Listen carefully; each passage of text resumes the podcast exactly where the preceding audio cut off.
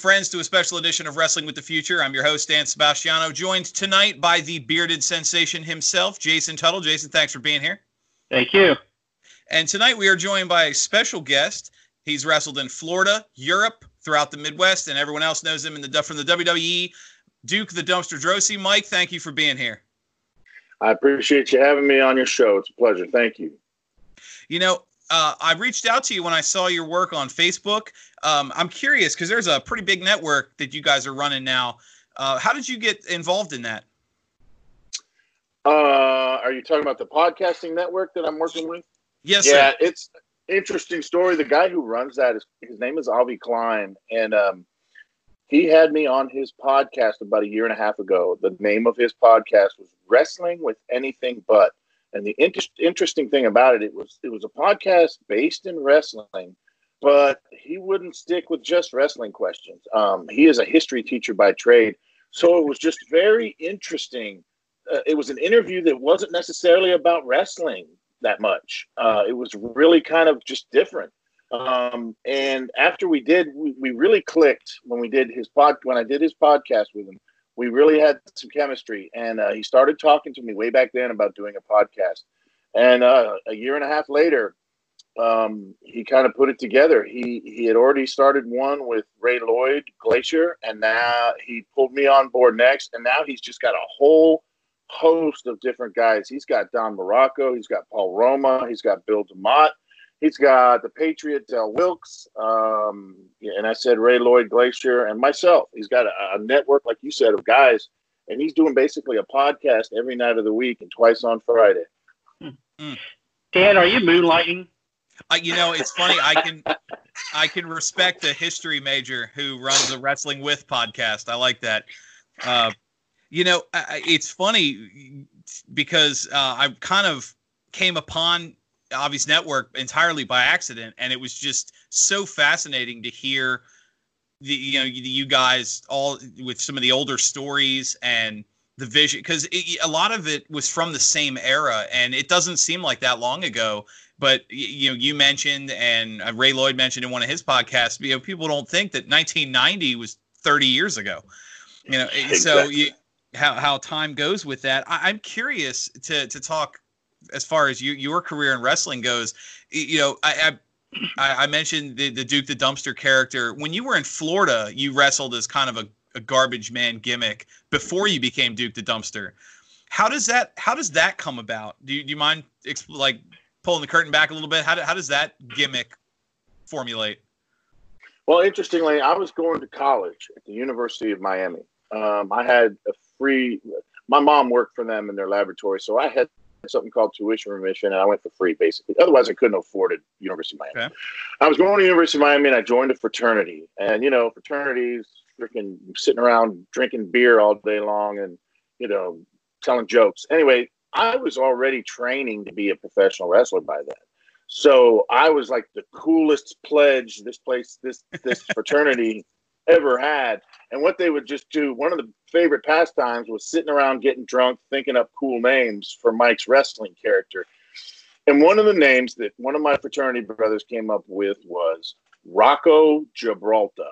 And I thought that was the coolest freaking name I ever heard. And I just kind of stored it in the back of my mind for the longest time. And later on, as I started working the independents down in Florida, which there wasn't a lot of, but when I would work independent shows, I was wrestling first.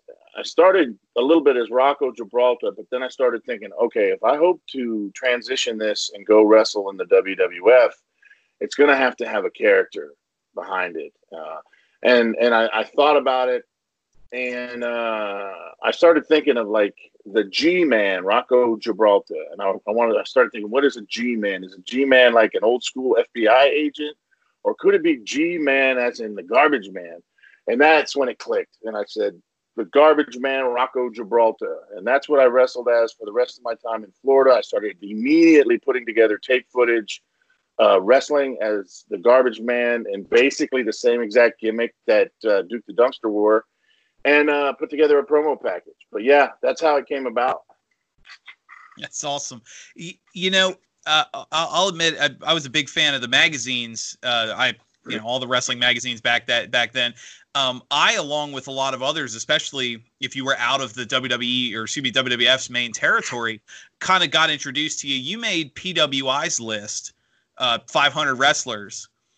And obviously, you know, how do you, if you don't mind me asking, did you, because I heard the stories of people chanting 500, 500. Did they contact you at all, or was that something you found out by proxy? I'm curious how that came about. I was wrestling the independents in Florida, and I remember I was at a particular show we would run about once a month. It was at a baseball field, Perrine Corey League. We would do shows and out on the baseball diamond. And there was a guy wrestling down there. He wrestled as Bobby Rogers, the nephew of Buddy Rogers, which he had no relation to Buddy Rogers, but that was his gimmick. But his thing, though, he was kind of like an insider. He knew a lot of the people up in the WWF. Like, he knew Chris Chavez, he knew Luna, he knew Dave, Heath, Gangrel, and he knew a lot of the way things worked and all that. But he also knew some of the people at the magazines, and he was the one that approached me and said that they were interested in putting me in their PWI Top 500 as number 500. And he said, of course, the gimmick is everybody remembers number 1 and number 500. And I was like, yeah, man, that's cool. Sounds good to me. So they put me in as just the Garbage Man. That was the name they used, the Garbage Man out of Florida. And it's interesting because it was just a coincidence that that happened to also be the time that I was graduating from the University of Miami. I had put together my promo package. I was getting ready to start traveling the country and trying to find a job. And what ended up happening is, I don't know, you probably heard the story, but I walked up to Vince basically at a convention and asked him for a job. And I handed him a promo package, completely unrelated to Pro Wrestling Illustrated. But as soon as they caught wind of my tryout, they did another article about it saying that, like, they were responsible for it, and the people were chanting 500. They weren't chanting 500. Most of those people there at my tryout didn't even know anything about it. It was just a coincidence. But, yeah, they tried to take credit for it. It was really funny, but it all just kind of happened at the same time. Man, so you're telling me the 500 story in the magazine was crap, huh? It was a work. Oh, man, kayfabe is dead forever now. Kayfabe is dead forever. Well, Jason, you got Duke on the line here. Go for it. Well, first off, it's a pleasure to have you, and it's an honor to speak with you tonight. I have to ask. Like I said, I've been watching some of your matches today. What was the appeal of the dumpster character? I mean, I was listening, and the crowd was really, dude, dumpster. Back then, what do you think was the appeal to your character? Blue collar, hardworking, you know, that kind of gimmick. The way Vince described it to me, he wanted me to be a cross between Hacksaw Jim Duggan and Hillbilly Jim, you know, which was the epitome of blue-collar, hard-working American gimmick. That was the basis for it. You know, people did get behind it, but it's interesting. When you are there in the middle of it, and I don't think I've ever told anybody this, but when you're there and you're in the middle of that big machine that is the WWF, now WWE, you could be going out there every night to a good reaction and hearing them cheer Duke and, yeah, it's time to take out the trash and all that stuff. But every time you go back behind those curtains, people back there are telling you what you're doing is the shits and it's not working and you're not doing it right. And it's really interesting the way that sometimes they break down a person psychologically. They break down your character. They take away things. You know, when I came in, an example, you know, I came up loving the Road Warriors. Road Warrior Hawk's promos were golden to me. And I used to cut promos just like Hawk. In fact, I sounded like him. I would have these screaming promos. And I went up there, and the first time I had to go cut a promo in the promo room, I started screaming. And whoever the agent was, I don't remember who it was, but he stopped me immediately. He goes, stop. He goes, look, we don't scream in our promos here. You only scream when it means something. Because if you scream all the time, then it just doesn't mean anything. And he gave me this whole freaking convoluted reason. But, you know, I didn't want to ruffle I didn't want to step on any toes. You know, I didn't want to make any waves. I wanted to make everybody happy, which is a big mistake. You got to stay true to yourself. Mm-hmm. But I started changing things. And that was the beginning of the end. When I started taking away from the garbage man, Rocco Gibraltar, when they were trying to tell me to be something different as Duke the Dumpster. And it was usually coming from all these road agents in the back who all had their own agendas, you know. It started kind of tearing it apart, and it kind of broke me down in a lot of ways, and it just changed what I was doing. So it's interesting. You're going out there and the people are cheering, but it's almost like you don't hear it because you've got so many people in your ear in the back just breaking you down that takes a toll on you. And you kind of get it all mixed up, and you know, you start to kind of lose it a little bit, which I did. I really became disillusioned at one point and angry and just kind of fell out with all of it. So yeah, that's kind of how it went down though. What about the rest of the boys? Did they help you? I know you've talked about Bret Hart in the past, either giving you advice or ripping you. Both. But both. So were some of them either helping you, giving advice, or were some of them trying to derail your career? Well, I think that's the whole point of it, though. You never know which was which. And you're constantly on guard against people trying to tell you the wrong thing and push you out the door, because everybody wants everybody's spot if you have any kind of spot. Right. Or they want to get rid of you so you're not a threat to them later. So everybody's constantly on guard. So when you're receiving advice from people, you don't know if it's real or a rib or just trying to stab you in the back, because it happens all those ways all the time. One of the biggest ribbers in the business ever, Owen Hart, was probably one of the most authentic individuals that would always give you good advice, strangely enough. Another person that gave me great advice that I didn't take was Stone Cold Steve Austin, before he was really Stone Cold, but he was just coming in the company. And at times I would take Bret Hart's advice over his, just because Bret Hart was the established champion that had been there 14 years. When in reality, I think there was times where Bret was probably winding me up and Austin was actually really trying to give me authentic advice. So yeah, you were constantly on guard. You never know who was giving you real advice and who was trying to stab you in the back. Well, if you remember, what was you might remember any of the anecdotes or pieces of advice you got that you might want to share with any up and comers today? I remember after I left the WWF and I had tryouts, I had went and gotten shape and put on some muscle, and I was trying to go back to work, and I was trying to get tryouts for both WCW and WWF at the same time. And they both wanted to give me tryouts. And I remember asking both Bret Hart and Steve Austin what I should do. Bret Hart said, you should do both. That's the professional thing to do. And Austin said, I would choose one, pick the one you want to go to, because these are vindictive people.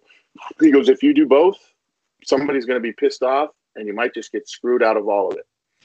Well, I took Bret's advice, but guess whose advice was the good advice? Austin's. And I went to both and didn't get a call from anybody. Perfect example right there. Wow. You were about to ask me a question when you froze up. Okay. I was going to ask about, one of the defining moments of your time in the WWF, you were number 30 in the Royal Rumble. That was before it was the prestigious storyline position it is now, but it was still a pretty big deal back then. I was wondering if you could peel the curtain back a little bit, kind of walk us through the writer's room or the agent conversation, how they approached you to say, look, we want you to be number 30 in the Rumble. Well, that was in order to set up an angle with me and Triple H. And the reason I had the angle with Triple H was because my first 2-year contract was up, and I was really just sick and tired of everything. They were kind of not using me at all, not putting me on the road. And I tell this famous story now that they wanted me to work with a new guy that came in named The Ringmaster, and I refused to do the job on TV for The Ringmaster because I had to take a stand because my contract was up. And Bret gave me the advice, of course, and I did, and it actually worked. which is a big reason I would take later advice from Bret that wasn't good. But it worked there just because my 2-year contract was up. So fast forward, they say, we're going to put you into something and don't worry, we're going to take care of it, just to get me to re-sign that 1-year rollover, right? I re-signed the 1-year rollover. They put me in an angle with Triple H. We do the whole deal. We do the free-for-all. I cost him. He has to go out number one because he loses to me by DQ, of course. Lord knows I wasn't going to pin him. And I go out 30, right? I get to go out 30. And he was pissed off, so he came back the next week on Superstars and jumped me and cut my hair, setting up the angle, right? And we ended up doing the big blow-off where, once again, I got hit in the face with my own garbage can lid to lose to him at In Your House. But interestingly, there was no Gorilla Monsoon to come out and disqualify him that time. I didn't understand why, but that was the finish. But that was the reason all of that came about. It was because I basically was sick and tired of it. I refused to do a job, which, by the way, I sat down with Steve immediately and told him why. And he completely understood, and we became great friends after that. But nice. It was just, I was tired of them beating me down, and I wasn't making any money either. They weren't putting me on the road.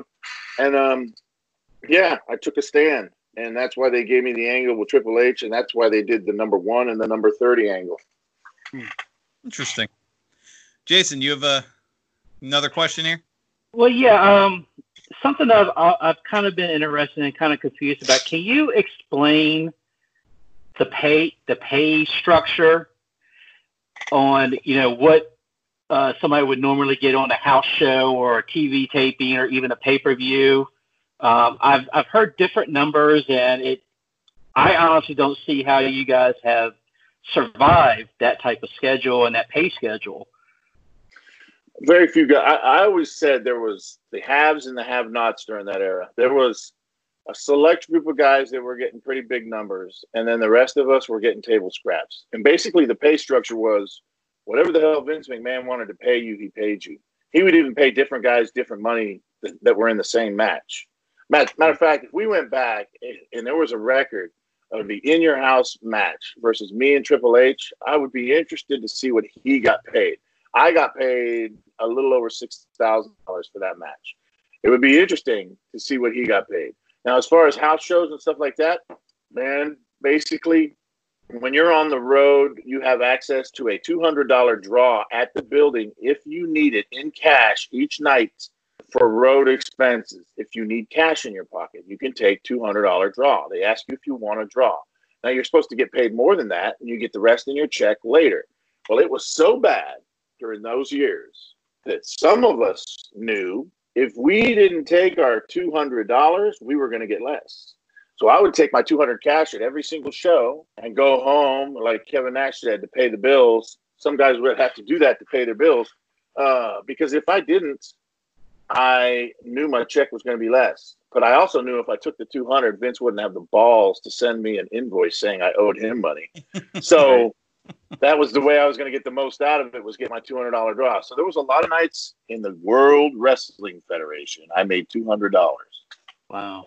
Jesus. And that's, yeah. You guys had to, do your own ring gear, your own travel, food. Well, if you were like me, I did my own ring gear. But guys like Shawn Michaels and The Undertaker and Bret Hart, and those guys didn't do their own ring gear. The office did. The girls. Well, I take that back. There were seamstress girls that worked there. Julie was one of them, and I can't remember the other one's name. And they worked there in the back at all the TVs. But basically the way it worked is you could go up to them and ask, you could tell them what you wanted, and basically you paid them, and they would make your gear. Now, sometimes the office would make people's gear. Like they made that green, I call it the Green Hornet outfit that I wore at In Your House versus Triple H. I hated it. The green Duke the Dumpster. The reason it was green is because nobody could wear blue or purple or black because all the stars wore those colors. Right. It was so stupid the way all that worked. I was like, yeah, but none of them are wearing a garbage man outfit. But no, I had to wear green and some kind of beige color to it, or gray. I don't remember what it was. But, yeah, the office made me that outfit, and they bought me that pair of boots, and that's the only thing they ever bought me. Wow. Hmm. Yeah. Just how it works, man. That, Yeah. And then you had to supply your own trash cans too, right? I sure did. Yep. I had to bring my own trash cans, and I got so tired of it. You know, towards the end there on house shows, I wouldn't even bring garbage cans. I would just look around the building for some plastic can and use it, whatever they had in the building. And it smelled like crap, full of garbage. And I would take it out to the ring. I didn't even care. I just, you know, that had gotten to that point where I wasn't going to put any effort in because they weren't putting any effort into me. Right. That's Which crazy. Is the wrong way to go about it. You got to have a thick skin. You got to be able to handle, you know, the ups and downs and rejection, just like any other part of the entertainment industry. You got to know how to deal with it. And I was ill-suited at the time to deal with it. That was the big problem for me. You know, you can't take that shit personally. Because if you do, you're not going to last long. And that's why I didn't last long, because I took it personally. Right. Well, let me ask you something then. I don't know how current up you are on the current product. There's the WWE has been beaten up, specifically Vince McMahon, a few times on social media and among the fans for punishing talent that got over on their own. People like a Zack Ryder or a Ted DiBiase Jr. who used social media and the current platforms to say, look, you know, put me on TV until the fans were literally demanding it. Do you think if the social media had existed then the way it does now, that the Duke Dumpster character could have gotten over because he had a positive crowd reaction? Do you think it would have worked in your favor, or do you think it would have hurt in the long run? It might have worked in my favor in the beginning, but as you said, Vince caught wind of how it was going down and hadn't put a stop to it, because otherwise other people were going to follow behind and keep trying to do the same thing, and he loses control. I mean, it's already a fishy thing at the live events or at TV when they were having crowds, because the crowds were basically taking it over. But, you know, it would have been different probably. I remember, it's funny, when I was there, the internet was really just starting. It was America. It was AOL, America Online. And I remember I did a magazine article for somebody, and I made mention of what my screen name was, Real Duke D, at AOL.com or whatever it was. I don't remember. But immediately, they had these IMs is all they had, instant messaging. And immediately, my IMs just started ding, ding, ding, ding, going crazy. Every time I got on the computer at home, because I gave out that screen name, Real Duke D. And I realized then, it was just a new thing, and I didn't know if that was the right thing to do or the wrong thing to do, but chances are I would have experimented with it and messed with it like I'm, have done. I mean, I'm still behind the eight ball on all this deal, but since I came back in 2018 and really kind of have been learning how to use social media now, I probably would have used it to my advantage. Okay. Well, back to the time period after you left the WWF, your biography shows a tour of Europe. Obviously, I looked and couldn't find much footage from there, but do you have any good, Germany specifically, do you have any good stories from your time in Europe post WWF? Oh, yeah, I went and worked for Big Otto, Otto Vons. You know, he was still doing tours in Austria and Germany at that time. Totally different deal. You know, it was catch-style wrestling. You wrestled in rounds. You know, you had rounds like in boxing rounds. You wrestled in the same building for 30 or 40 nights in a row. You lived behind the building during the whole time. We lived out in the back in little caravans, trailers. Mm-hmm. And that's just kind of how they did it. I mean, you could stay at a hotel or something, but you'd spend a lot of money, and we weren't making a ton of money. But, guys would go there just to brush up on their skills. I had the opportunity to work with Fit Finley there quite a bit. I used to get in the ring with him, like, in the mornings, because, again, we lived right out behind the building, so we could go in the morning and practice in the ring. And he showed me a lot of stuff, and I got a lot of really good advice from him. And it was just something different.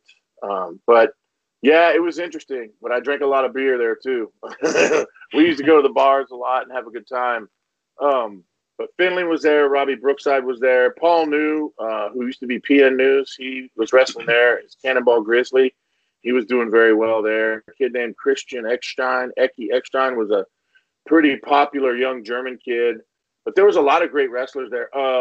You know, PCO, Carl Ouellet came in there and wrestled. Rhino was there, just breaking into the business. So, yeah, there was a lot of guys that came through there. And I think I lived over there for 6 or 7 months one summer. Nice. And, yeah, so it was – we started in Austria and worked our way all the way up to Bremen, Germany by the end of it. So, yeah. What – How did that connection get made? How did you end up?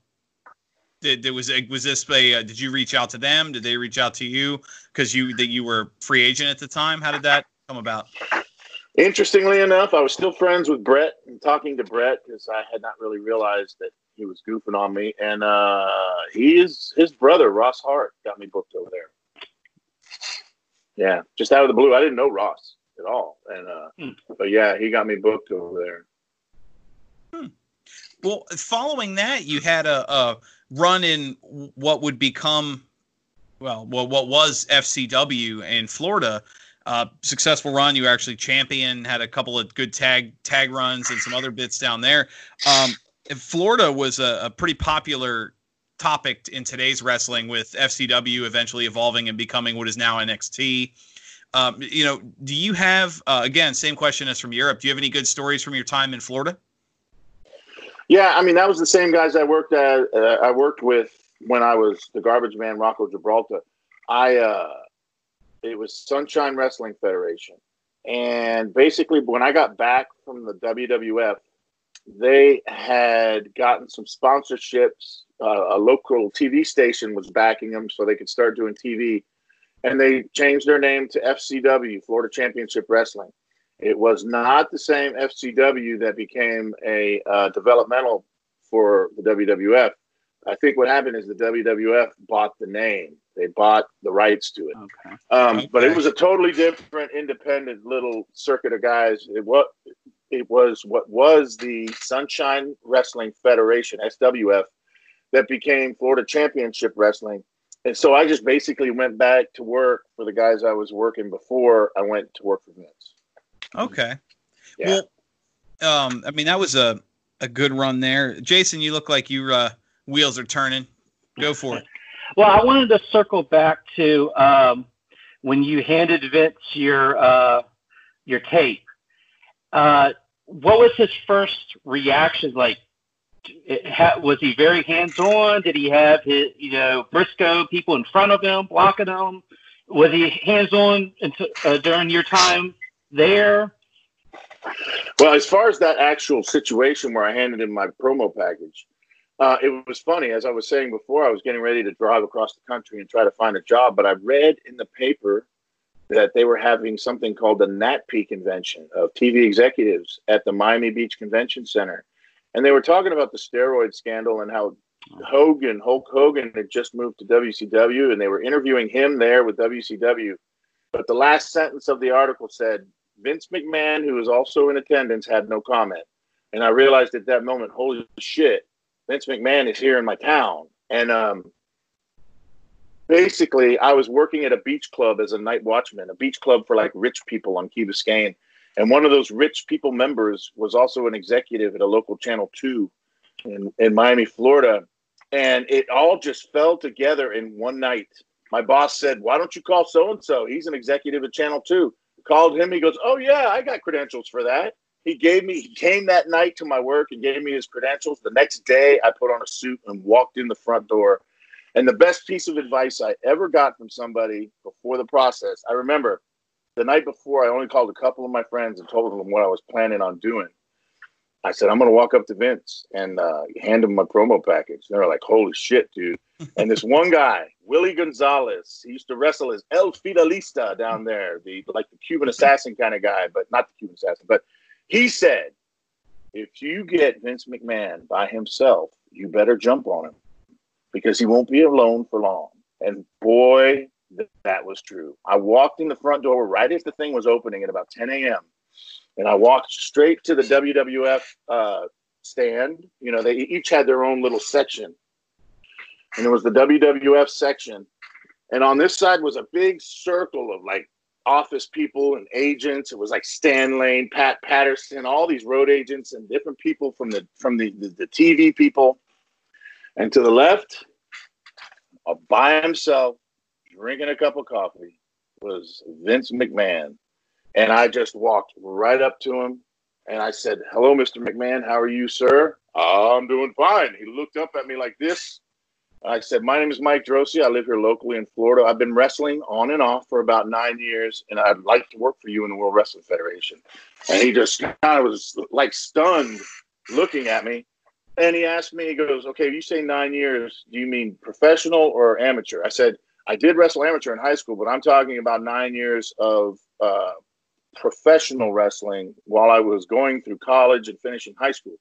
And then he said, "Okay, you graduated from college." I said, "Yes, sir." And he goes, "Then why do you want to be a wrestler?" And I just, on the spot, I said, "You know, Mr. McMahon, in life, there's a couple of possible paths. One, you go to school like your parents want you to do, and you get a 9-to-5 job and you get a career, or you find your dream and you chase it. And working for you in the World Wrestling Federation is my dream. So I would like to pursue that first." And he said, "Okay." And then I said, "At this time, I'd like to hand you this promotional package. If you could, at your earliest convenience, take a look at it. I would greatly appreciate it." He said, "I certainly will." And he reached out his hand. I shook his hand, and I got the hell out of there and had a freaking panic attack in the damn parking lot. Holy shit. I didn't even give myself time to think about it before that point. I just did it. And I think that was the reason it worked so well. But, yeah, that's how it worked.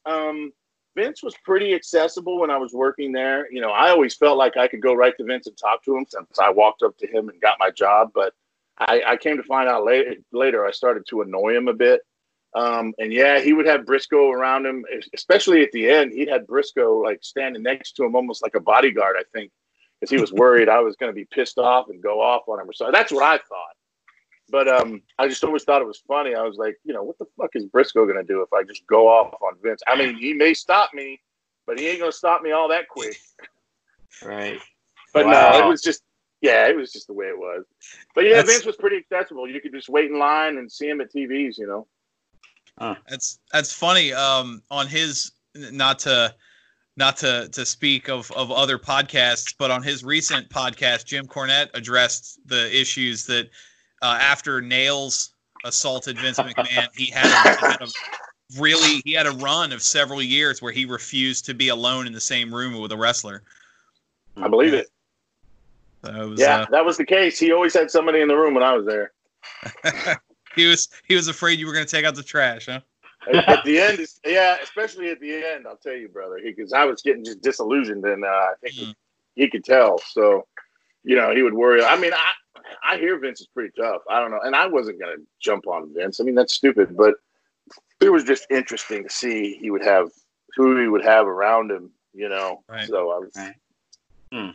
That's crazy. He thought I was going to go all Nails on him. I always tell that joke and it gets a laugh.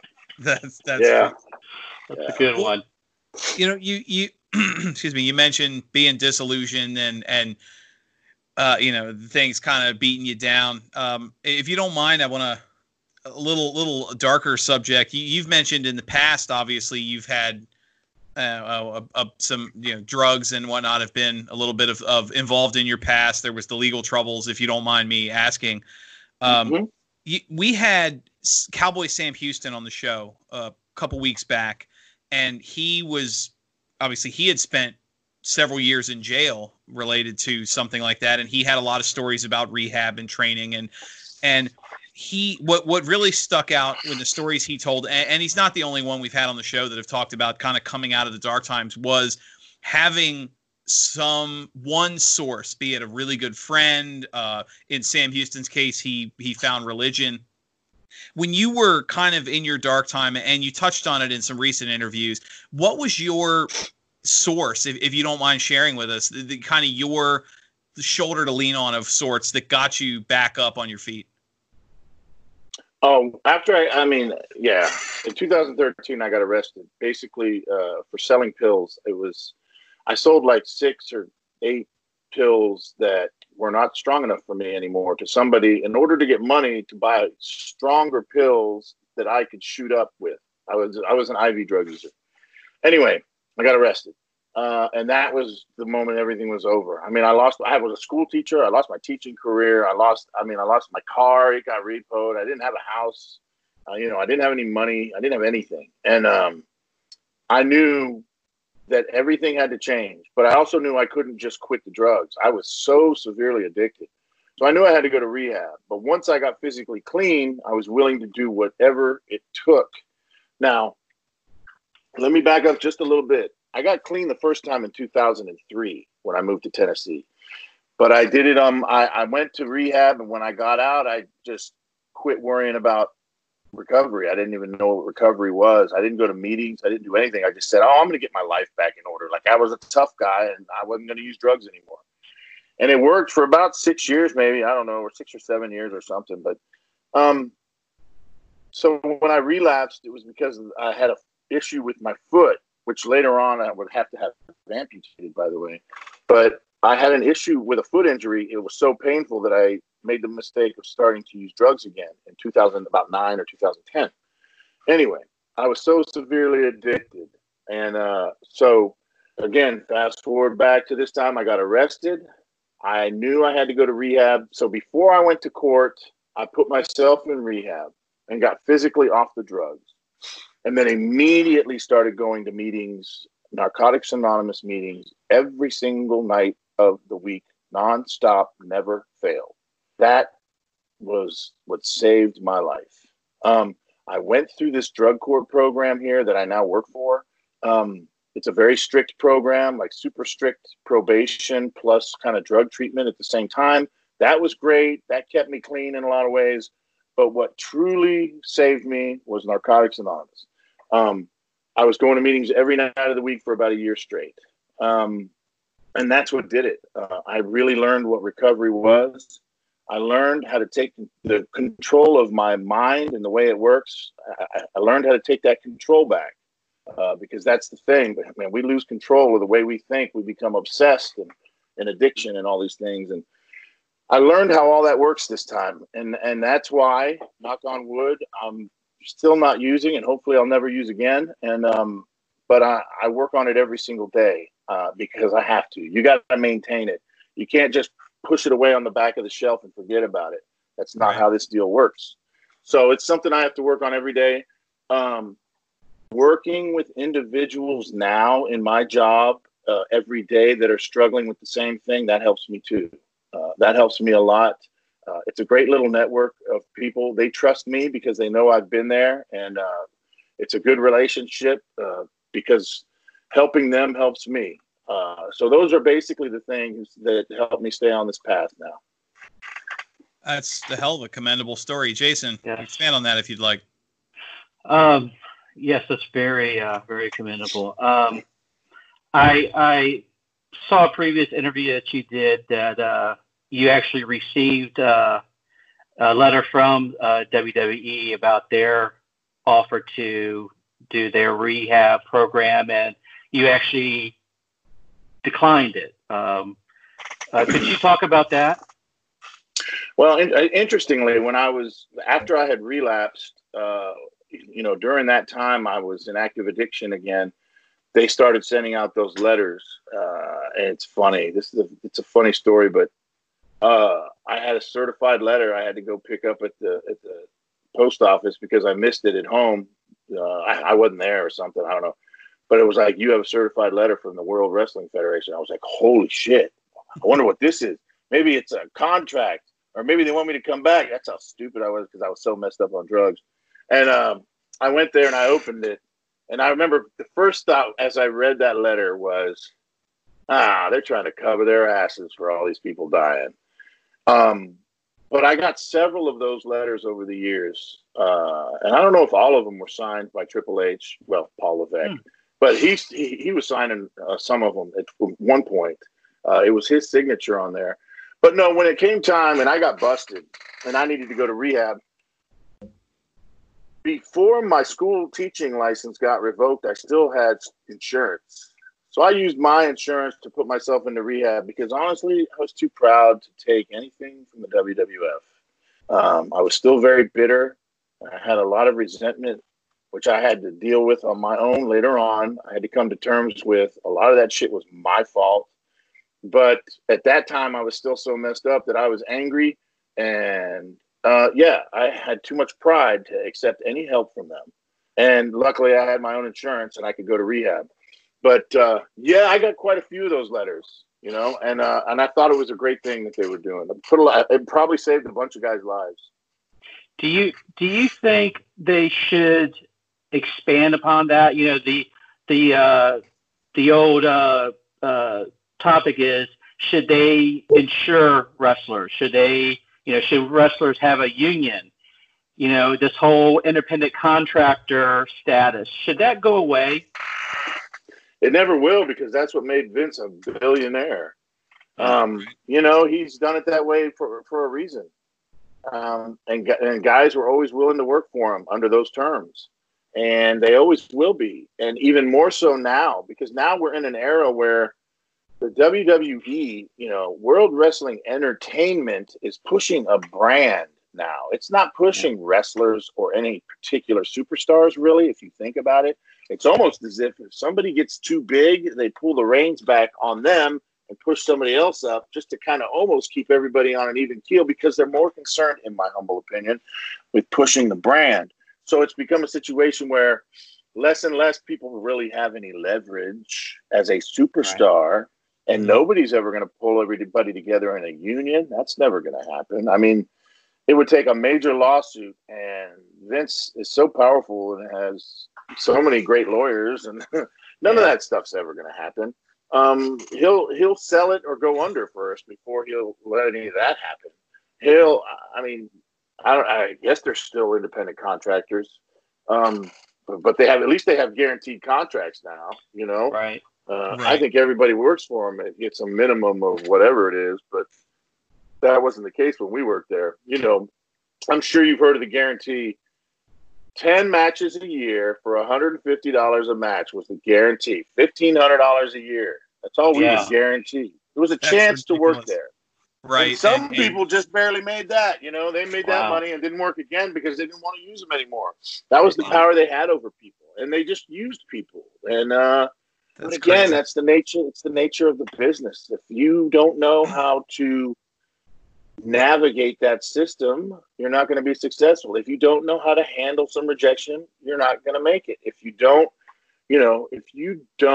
know how to work yourself back out of any of those situations. I said this on another podcast, I've said it many times, you know, there is always a way to get yourself over.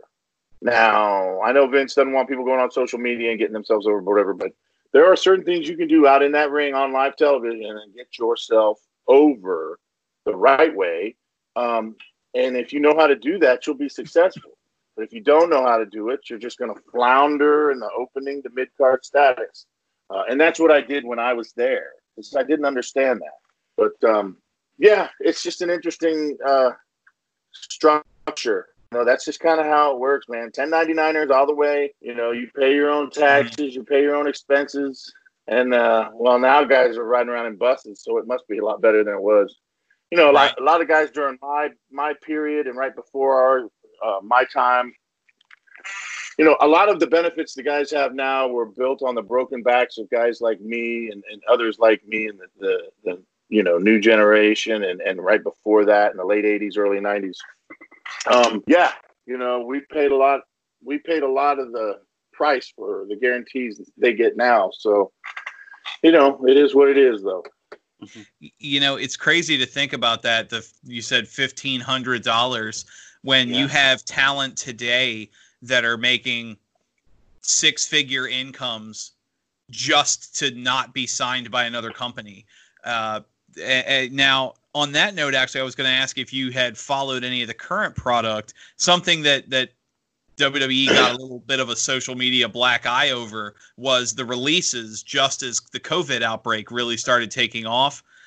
And it kind of came out that their contracts while you'll hear, you know, so and like I'll use the example, Luke Gallows and Carl Anderson signed a multi-year $750,000 contract. However, there's a clause in the contract that we can cut you at any 90-day period. So realistically, you're only signing a 3-month contract, and it's the WWE's call whether or not they renew you every 3 months. I'm curious if a contract like that with this guaranteed money, but we can cut you whenever, would have flown back when you were the new generation, back in the 90s when you were with the boys. Well, hell yeah, it would have, because we were willing to sign for $1,500 a year. Yeah, of course it would have. You were in the World Wrestling Federation, man. You were willing to do almost anything to work there and stay there and keep your spot. And I'm sure that's the way that Luke and Anderson were thinking. Gallows and Anderson were thinking, you know, they were like, man, we're established here. We're over and nothing's ever going to happen. And then the bubonic plague hits and they start cutting people left and right because they can, because they signed them under these shitty contracts. And that's kind of how they've operated all along. They've always had, right. You know, Vince has always had something up his sleeve, you know, and you can't say, hey, he ain't stupid. That's for sure. I mean, he's a very, very smart and a very shrewd businessman. Yes. Yeah. I listened to you on another interview, and I think you're the only one that I've ever heard not take one side or the other on Vince. You described him as, you know, the shrill businessman. Can you kind of go back? You're talking about, you know, some people would get upset if they weren't being used, but after they were told that, oh, they're going to be, you know, top tier, it's just not, you know, a lot of people don't know what's going on behind the scenes or how the business is going. Yeah. You really described it very well. I really enjoyed how you said it.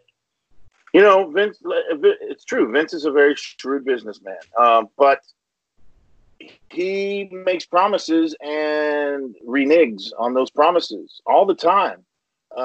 But again, that's something you got to be able to handle. Either you can get yourself over or not. I've heard Vince tell. I remember Vince telling King Kong Bundy he was going to make him this monster heel again when he came back in the New Generation era. And then probably a couple months later, he realized Bundy couldn't move and he wasn't very good. And he didn't have the same power about him that he did when he was younger. And Vince pulled, you know, hit the brakes. And I think, you know, Bundy was telling the story one day. He said, he went to Vince and said, what happened to this big monster push, this monster heel push? And Vince just looked at him right in the eyes and said, it just didn't happen. And that's the way Vince would handle people.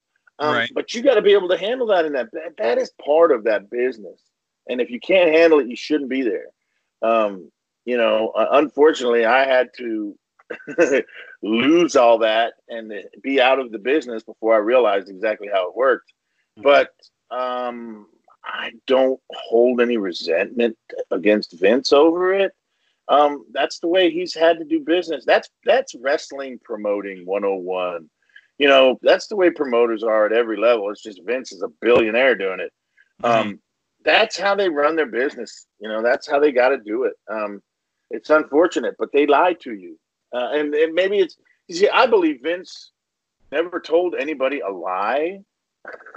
He thought what he was saying was the truth when he said it, but then things happen to immediately change and he hits the brakes. And I've seen that happen tons. I've seen him go sour on people all the time that he thought was going to be great.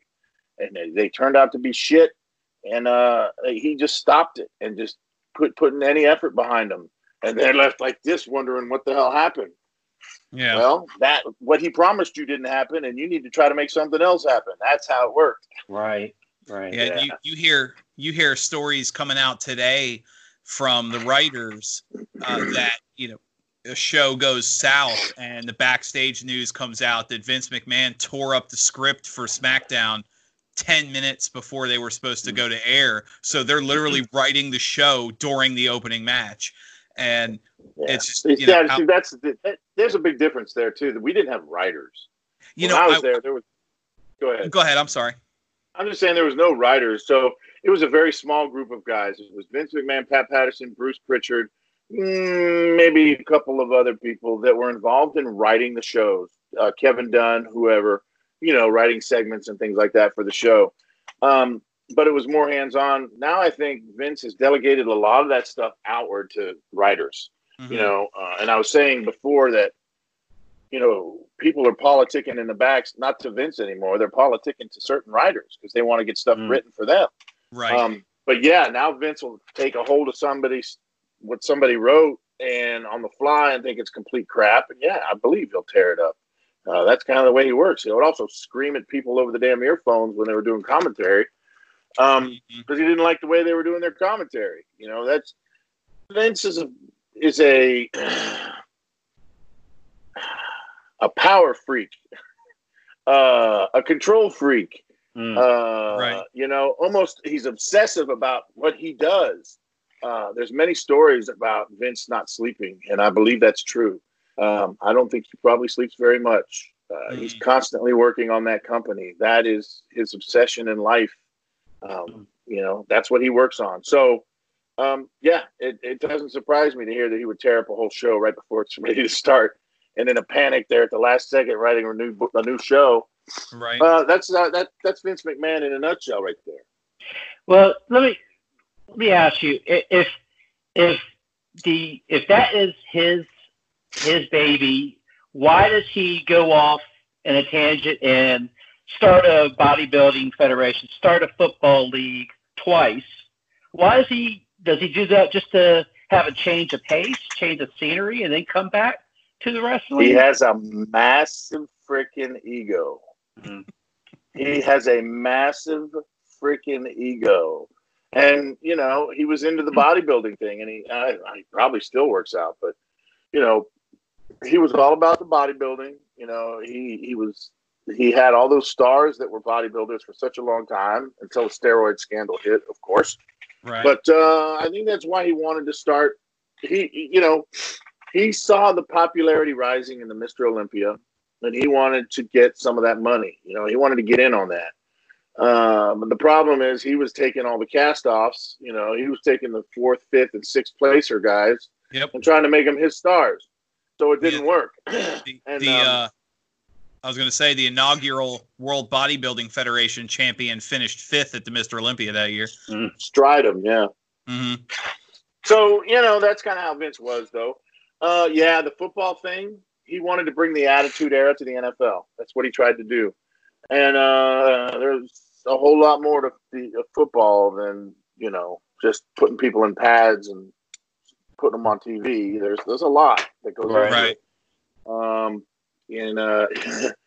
And I think he did it a second time because he always resented he just never liked the fact that the first time didn't work.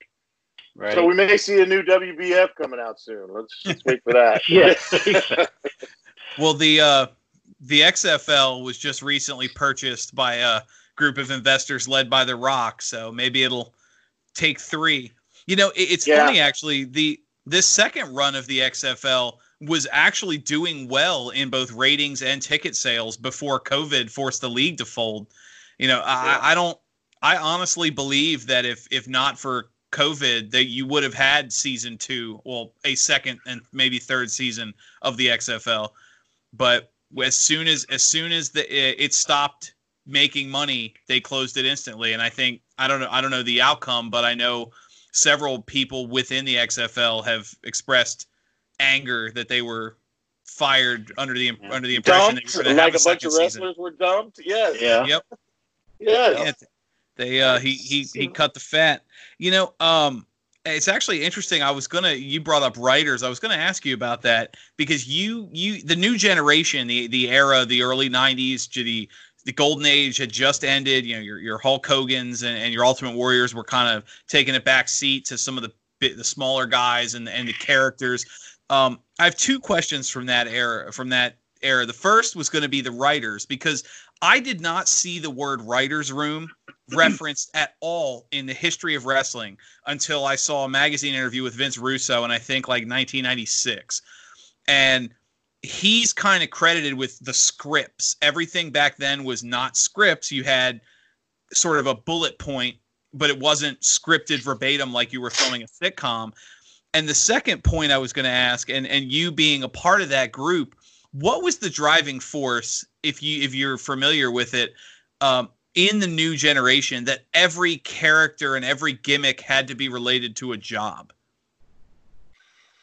I don't think every character had to be related to a job. I just think there was a lot of them. I think Vince tried to have characters that were relatable to common people, to middle class, lower middle, upper class some, but he definitely wanted the working man's wrestler represented, and he also just took different types of characters from different types of jobs with different stigmas attached to them, like the dentist. Nobody likes going to the dentist, so it had to be an evil dentist with bad teeth. That's the way Vince's mind worked, and I think that's probably a large reason now that people say he's out of touch, because he's kind of behind the times on character development a lot of times.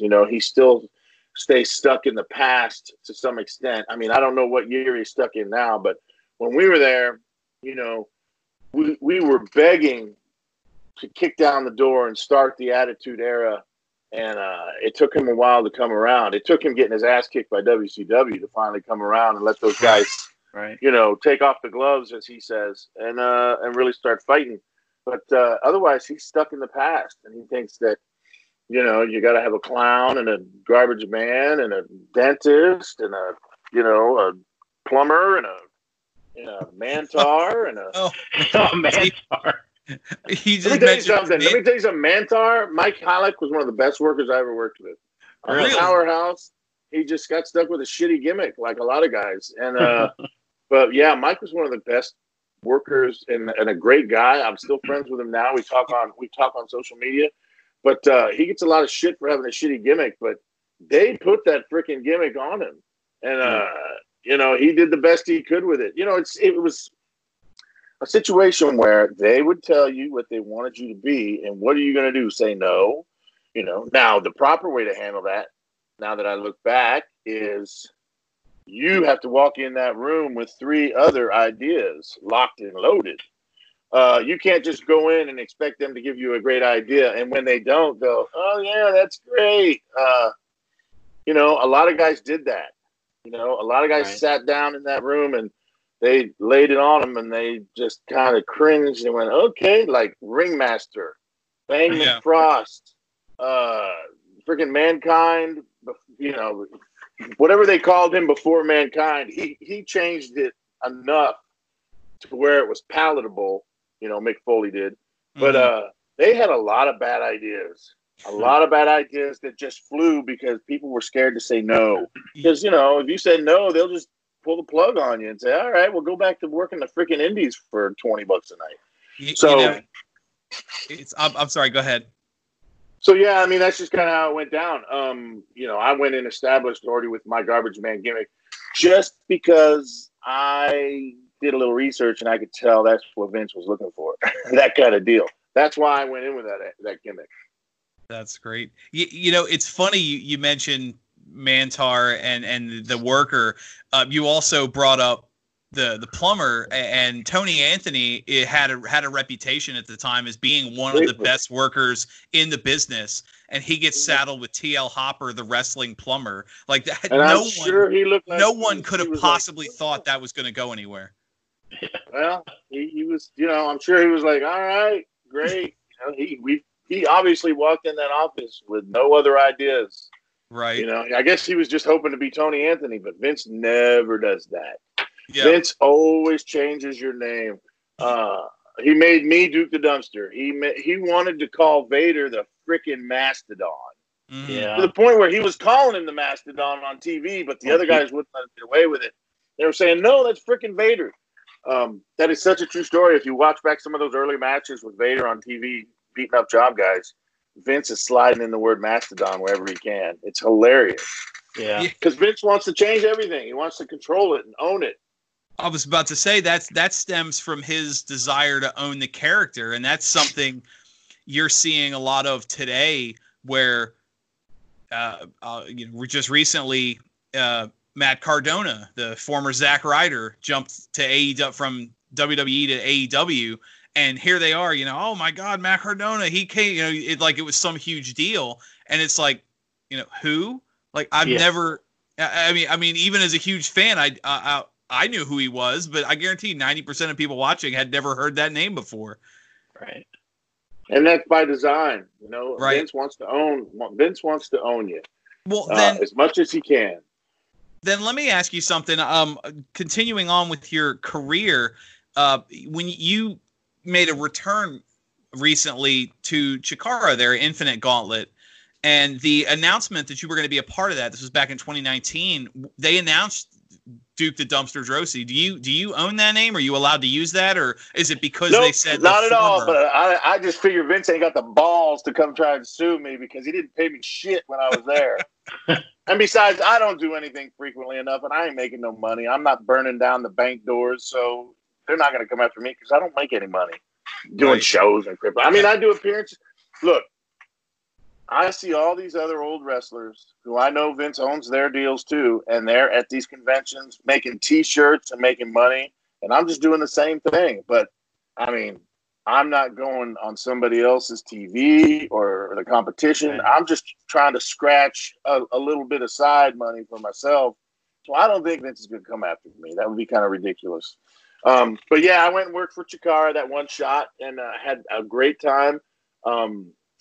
That dude, I'm going to tell you, Quackenbush, unbelievable promoter. And just to listen to him rally the troops before that show started. Did he go work for Vince after that in a developmental in Florida or something? Because somebody was saying they were trying to hire him. And I could understand why after sitting there and watching him talk to his wrestlers. He was amazing. He was a great motivator. You could tell he knew what he was doing. That was a top-notch production, that Chikara, believe it or not. It was a great show. I mean, it's interesting, strange characters. But the people, they got loyal fans that are behind all those characters. And, again, he runs a very tight ship, but in a good way. He knows what he's doing. And I got to say, I respected it very much. And he was very nice to me, and he got me in and out of there the same day. You can't beat that. Yeah. Yeah, I heard that Demolition is one that uses their gimmick on the touring scene, and I think it was somebody like Bruce Pritchard on his podcast saying that they're kind of under the radar, where WWE's not not looking at them. So I mean, we're not making millions of dollars or nothing. We're making some extra side scratch. That's about it. Right. It's also why if you follow the independent scene, there's several wrestlers that use the doink gimmick, and both Tom Brandy and Del Wilkes still use the Patriot gimmick. And there's obviously a story there about who's the actual Patriot, which is funny because technically neither of them are. The WWE owns that gimmick and name. So let me ask you then to talk about your time in Chikara, the run with the Infinite Gauntlet. It brought back thoughts of Kerry Von Erich. You mentioned it in your interview. You had your foot amputated. You've talked about it in the past, the pain. So you wrestled with a prosthetic. How did he obviously Kerry Von Erich did, and it was kept a secret. It was one of the best kept secrets in wrestling.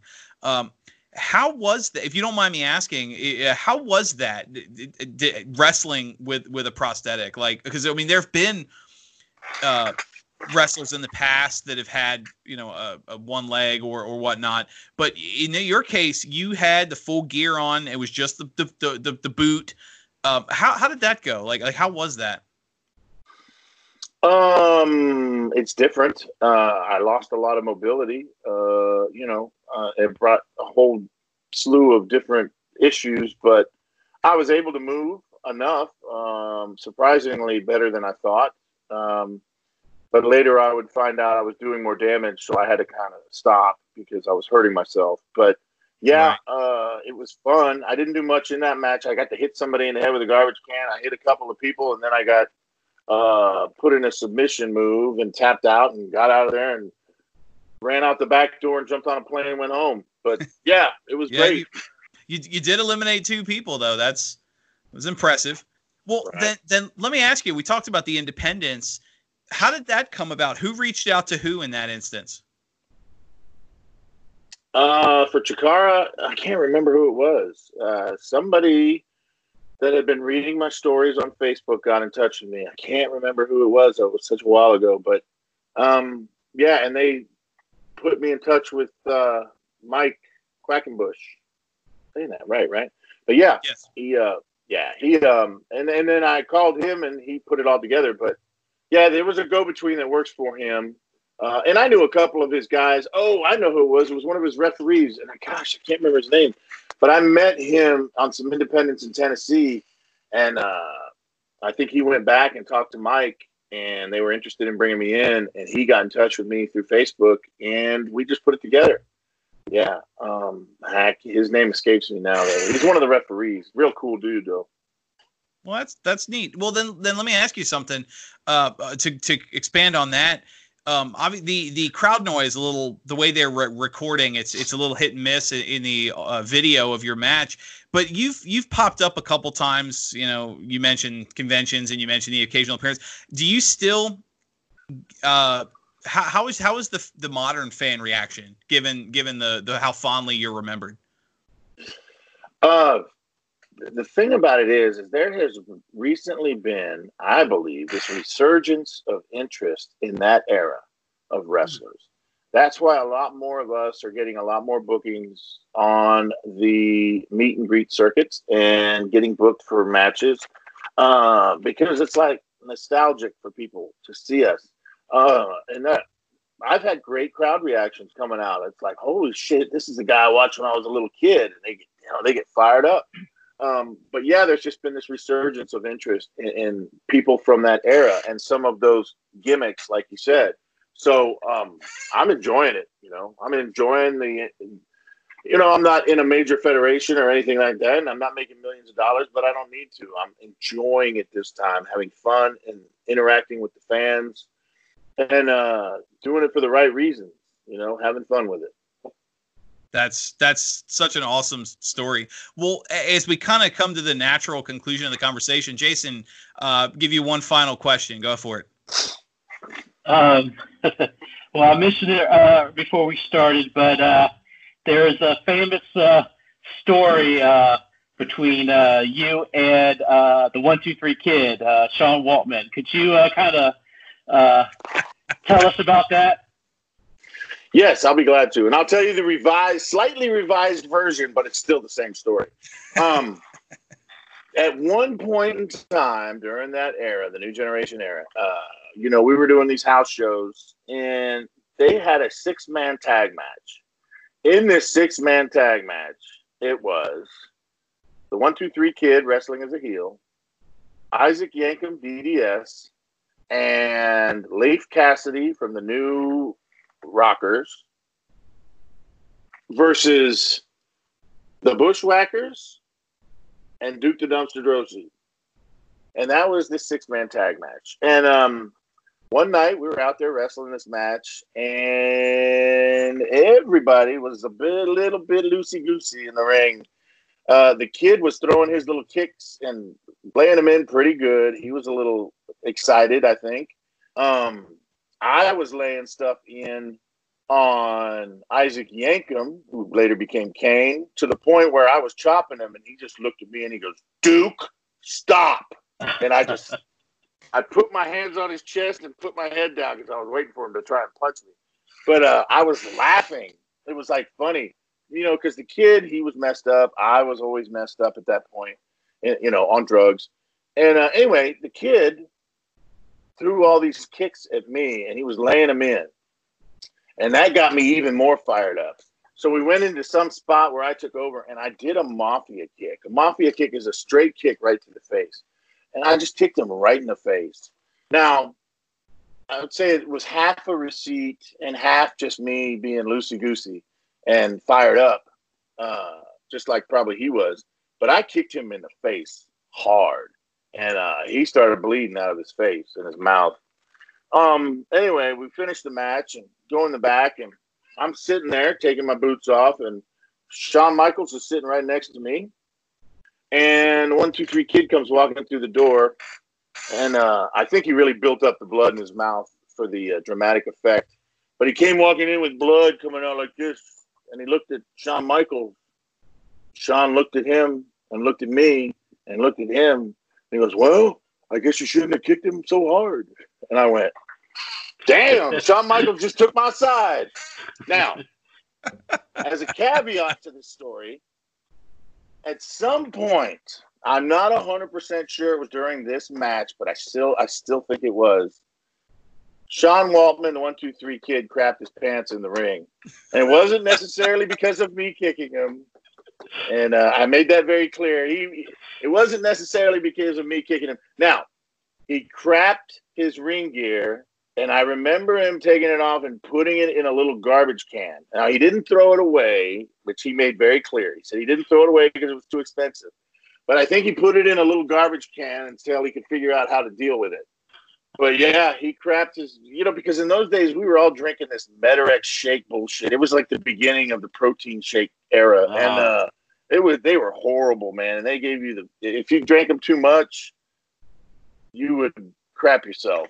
And it didn't take much. And that's what happened in the ring. And it was during one of those six-man tags. I do know that. And I do know he put it in a garbage can but maybe didn't throw it away. But, yeah, we were all stiff that night in the ring, kicking each other and hitting each other. I was chopping the hell out of Kane, Isaac Yankem, and just being an idiot. And that's just kind of how we did things back then. And, you know, say sorry later on. Well, Shawn Waltman definitely confirmed the story. Confirmed the story. He had some good words, you know, saying that you were a good worker. He loved working with you. So it's just... It's stories like that that I enjoy doing this with Dan, and I'm one of those that you talk about, the nostalgia. I hardly watch the new stuff. I go back to, you know, when I was growing up and even watching it with my grandfather. You know, those are the times that I remember and enjoy. So, again, I want to just thank you for being here with us tonight. No problem. Thank you for having me, guys. I really appreciate it. Yeah, absolutely, and that's kind of – what's really set us apart and made Wrestling with the Future so successful is we really focused on the human factor and the human stories more than just, you know, let me spend 2 hours talking about my favorite matches. And right. and you are such a great story, both the approaching Vince McMahon, and you got over what was just had no business being as popular as it was, and no one else could have pulled that off. And then the rehab, and you lose a foot, and you're still kicking ass, and fans still love you. It's a great story, and again, I thank you for being here. And I will give you the time. You have a lot going on with your podcast and your shows. Please pitch and promote Duke the Dumpster. Yeah, we got some podcasts going on under what is called Wrestling with Anything But. That is, as I mentioned before, that is the umbrella that all of us are under. My podcast is on Fridays. Now, it is on my private Facebook page right now. We are live streaming it every Friday at 6 p.m. Eastern Time, 5 p.m. Central Time. It's called Road to Recovery. Now, it has a lot to do with my personal path in life and the things I've been through, but also other people's stories. It is so interactive with the fans. It's been amazing. They're telling their stories. They're sharing their stories with us every week. But we talk more than just substance abuse recovery. We talk about coming back from any kind of tough situation in life and finding redemption. That is the main goal of that podcast, Road to Recovery. I call it the podcast with a purpose. It is on Fridays at 6 p.m. Eastern Time, 5 p.m. Central. I will also mention again really quick, though, the rest of the wrestlers that have podcasts under our umbrella. Ray Lloyd Glacier has a podcast, Breaking the Ice, on Mondays and Fridays at noon Eastern Time. with him and Avi Klein. And again, it's on both of their Facebook page. All of these are live streamed on the Facebook pages. Let's see. Bill DeMott is on Tuesdays at 5:30 p.m. Eastern Time. It's called Face Value with Bill DeMott. Wednesdays is Paul Roma, Maintaining the Truth at 7 p.m. Eastern Time. Sundays at 8 p.m. Eastern Time is Del Wilkes, The Patriot, Unmasking the Truth. And my personal favorite, other than my own, of course, Don Morocco, Making Waves, every Thursday at 5 p.m. Eastern Time. And I just had the privilege of being on that podcast last week. It was an amazing thing. All of these are great podcasts, all of them. The master of ceremonies, as I like to call him, the man with the funky blazers, is Avi Klein. He runs the show. We are soon going to be going to Twitch. Anybody can go there. There's no content there now, but it is WWAB Podcast on Twitch. They can subscribe. We will be streaming there soon. Eventually, we will be moving to Patreon as well. But if you want to get started, come on Friday at 6 p.m. Eastern Time to Mike Droese's Facebook page and watch the live stream of Road to Recovery. And you will find out about all the rest. Nice. That's great. And like I said, you have such an amazing story, and I'm a big fan. I appreciate you giving us your time. I know you're very busy. So thank you again for being here. Duke, you have a great night. Guys, thank you very much for the opportunity, and it's been a great time. Thank you. Great interview, and I really, really appreciate it. Thank you. And we'll definitely try and have you back. I mean, there's so much more story to tell. Again, thank you for being here. Everyone, Mike Droese, thank you.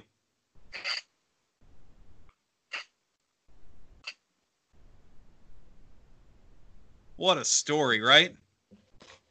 That was so awesome. And like you said, his career, his life is very inspiring. It really is. And you have, I mean, and that's part of the reason I reached out to him, because I was a fan of his when I was a kid back then.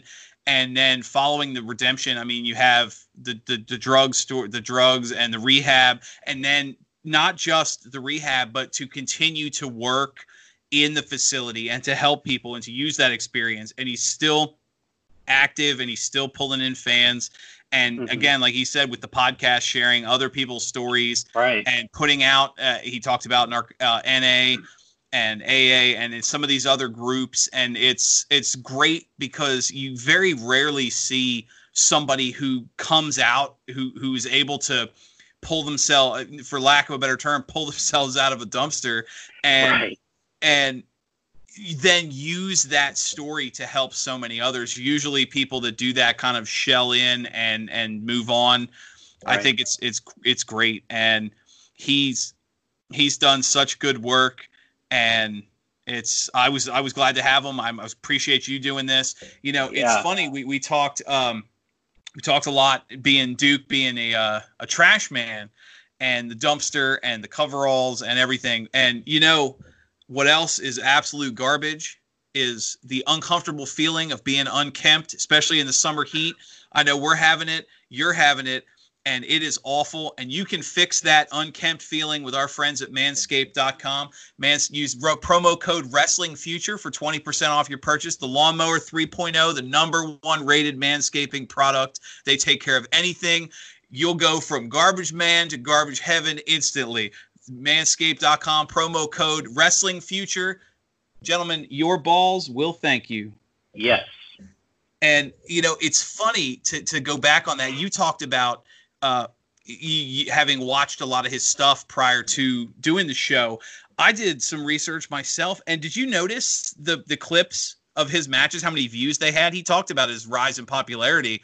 I mean, there was matches, you know, Saturday Night Nothing show, Duke Droese against Jobber Umpty Squad, whose name I don't even remember, and it had 800,000 views. Right. I mean, AEW has matches that don't have those numbers. Right. So yeah, I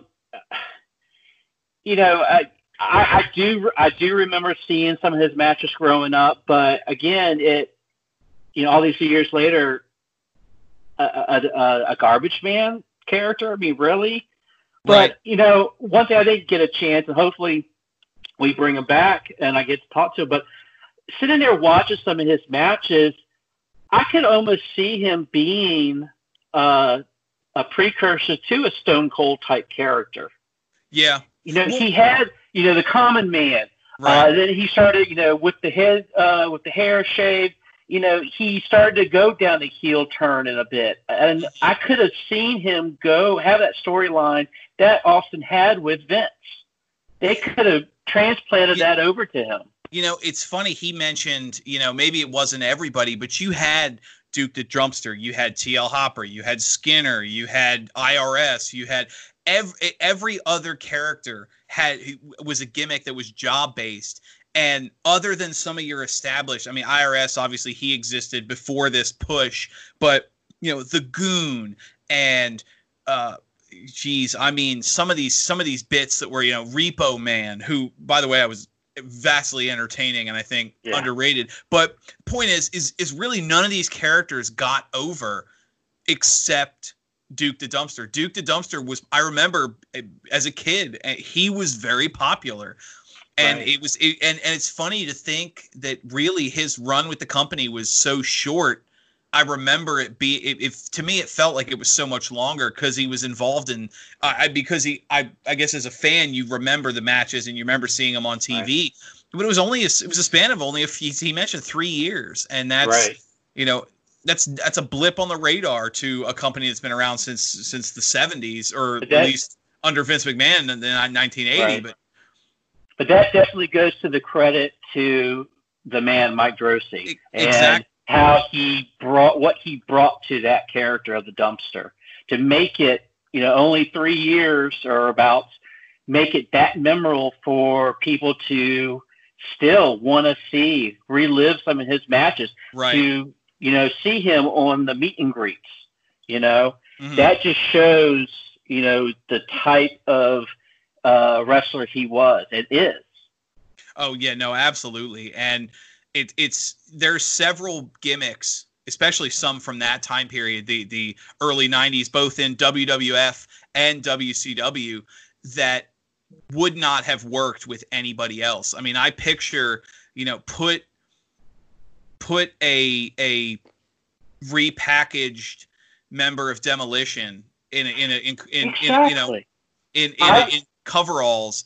Duke the Dumpster doesn't work. You know, I hate to say it because, you know, Glenn Jacobs went on to one of the best careers in the history of the business, but give Glenn Jacobs the Dumpster and it doesn't work. Right. He doesn't have that charisma. Well, I thought you were going another route, but to Demolition, when I was sitting here watching some of his matches this afternoon, I was thinking, you know, what he could have done if, you know, he stayed on and the Dumpster ran out. He could have been a possible Demolition member. Mm-hmm. He had that build. I was even thinking, you know, a Diesel type character. He had a great look, a great build. He was very good in the ring. I just, you know, it's, you know, things happen for a reason. Right. But, you know, if he would have stayed and overcome, you know, certain things, I could have seen him go really far. You know, and it's crazy to think what he was talking about, that some of these larger than life heroes that I was 10 years old back in the, you know, then some of these larger than life heroes I had were making $200 a day, $1,500 a year, you know, minimum. Like that's crazy. And then you hear today, you know, some of these guys who are on TV once a month, 400,000 guaranteed. You know, it's nuts to think, you know, how little, and you understand why so many people from that era unfortunately ended up on the road that Mike did with drugs and alcohol and all. When you're a professional, you're in the biggest company in the world. Biggest wrestling company in the world, and a visit to the doctor, which, by the way, you have to pay for because you don't have insurance, costs more than the money you took home at the end of the night. You know, could you imagine WWF? I just wrestled in front of 25,000 people, and I'm leaving with I've spent more on a grocery trip, you know, I know. It blows my mind, and it just goes to show the passion, the love of the business that all these guys and women now do to, you know, put forth the entertainment that we all, you know, sit back and watch. Absolutely. And it also shows the power that Vince McMahon has, because you have these talents and some of the names that have come out. I mean, your Dean Ambrose, or excuse me, your John Moxley and Zack Ryder, and some of these names that have left and have since come out and said, you know, F that company. And Maria Kanellis just recently went on a bit of a rant about, you know, how the company is screwed because they're not building any talent. And here's some, I mean, these were people making big money, and okay, you don't want to be here, bye. There's 100 people, 1,000 people on indies making $20 a day that would take your spot in a heartbeat. And I paid them half what I gave you. You know, Luke Gallows and Carl Anderson were making $750,000 a year to be miserable. You could pull some guy out of the local bar wrestling in front of 9 people, give him a half, you know, 75,000 guaranteed, he'd sign tomorrow. Right. You know, the power they have, it's unfortunately the reason for the union failing. And then obviously the story with Hogan, but it's crazy. It is. Well, and go ahead. Well, it goes back to what Duke said earlier. You have to, make that initiative. You can't just sit back and wait for them to give it to you. Right. You know, Gallows and them, they made it work for them, but they chose the point where it's just not working for them. Mm. They could have stayed and made all that money, but they took it in their own initiative to go on and go somewhere that make them happy. Right. Kanellis, they're the ones that are sitting back. They're bitching.